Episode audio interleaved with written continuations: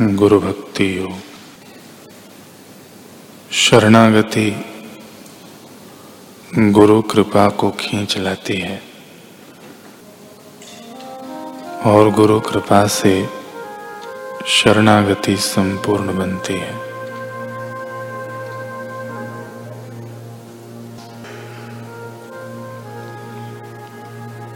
शिष्य संसार सागर को पार कर सके इसके लिए ब्रह्मविद्ता गुरु आत्मज्ञान देकर उसका अमूल्य हित करते हैं।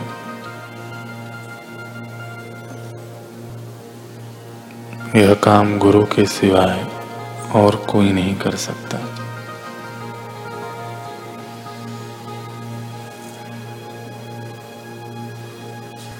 जिसके ऊपर सदैव गुरु की कृपा रहती है ऐसे शिष्य को धन्यवाद है।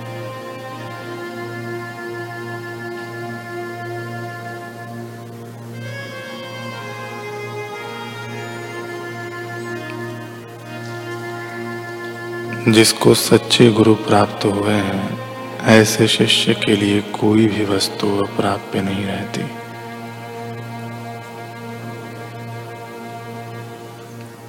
आप अपने इष्ट देवता को गुरु कृपा के द्वारा ही प्रत्यक्ष मिल सकते हैं।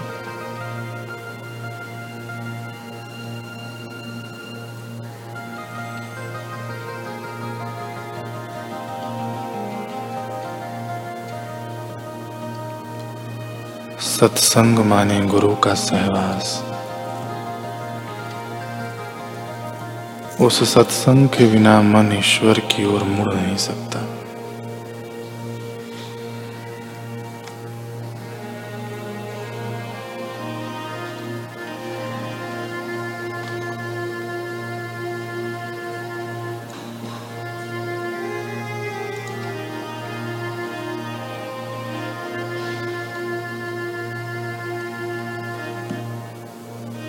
कल हम सुन रहे थे।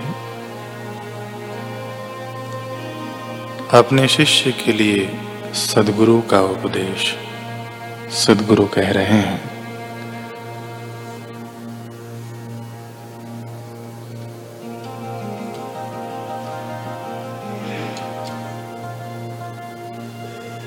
कि यदि तुम सावधान नहीं रहे तो साधना तोड़ने का प्रयास चारों ओर से होगा। नन्हा दिया हवा के झोंके से बुझ जाएगा। निंदा खोर निंदा करेंगे। व्यवहार चतुर कर्तव्यों का ढेर तुम्हारे आगे खड़ा कर देंगे।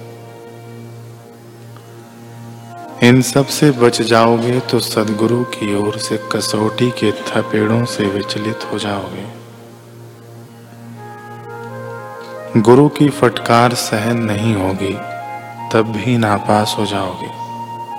भाई, गुरु की सभी कसौटियों से सही सलामत बाहर निकलने वाले तो बिरले ही होते हैं। शिल्पी के सभी प्रहार जो पत्थर सहता है, वही सुंदर मूर्ति रूप बनता है। वही पूजा जाता है। तुमने क्या अच्छा किया?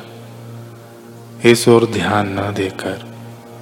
तुमसे गलती कहाँ हो रही है, उसे पकड़कर दूर करने में ही गुरु तत्पर रहते हैं।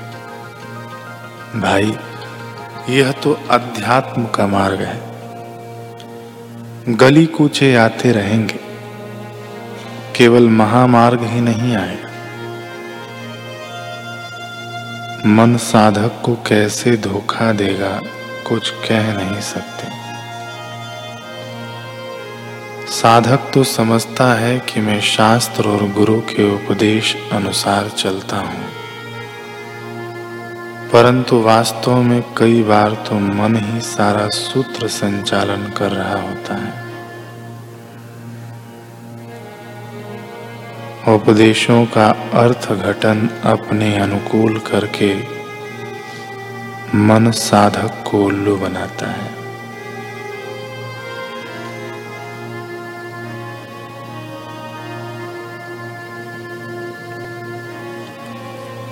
सदगुरु तो समर्थ हैं। वे गली कूचे में भटकाने वाले मन को फटका लगाकर साधक को मार्ग बताते हैं। साधक में भी हिम्मत होनी आवश्यक है। चाहे कैसे भी फटके सहकर भी, तत्व को जान ले। फटके सहने पड़े फिर भी गुरु का सानिध्य नहीं छोड़े। मान अपमान, निंदा स्तुति की प्रवाह किए बिना, सदगुरु की आज्ञा अनुसार चलता रहे तो फिर मंजिल दूर नहीं है। सदगुरु उसे उस पद पर पहुँचा देंगे जहाँ वे स्वयं स्थित हैं। वह पद ऐसा है कि जहाँ सुख दुख का स्पर्श नहीं हो सकता, जहाँ आनंद ही आनंद है।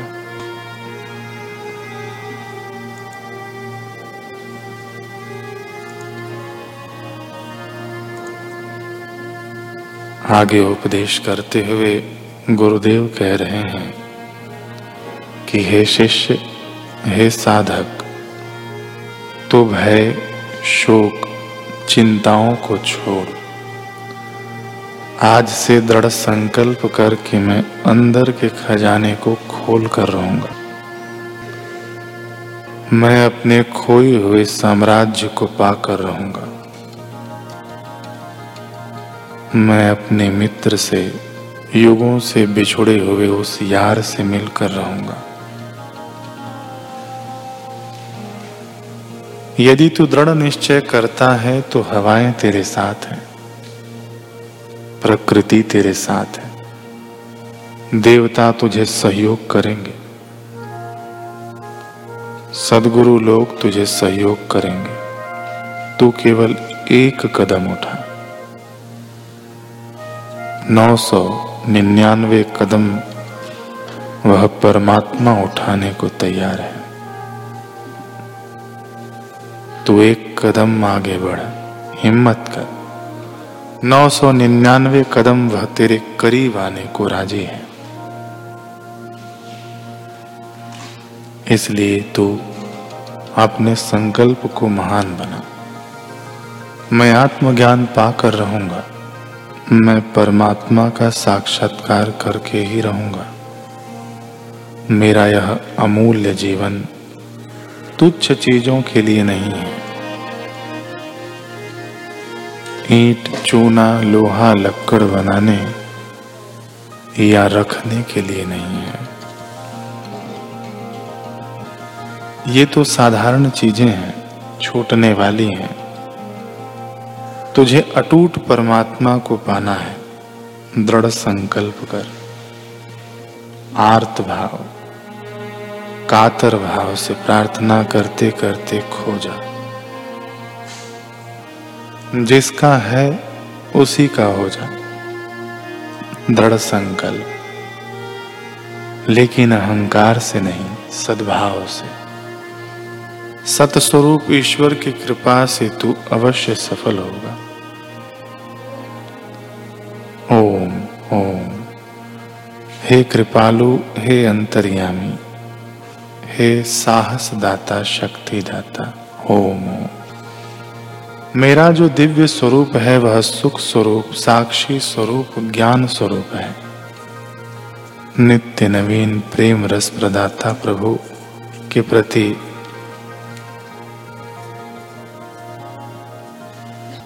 मेरा मनुष्य जीवन दिव्य सदगुरुओं का ज्ञान पचाने के लिए है।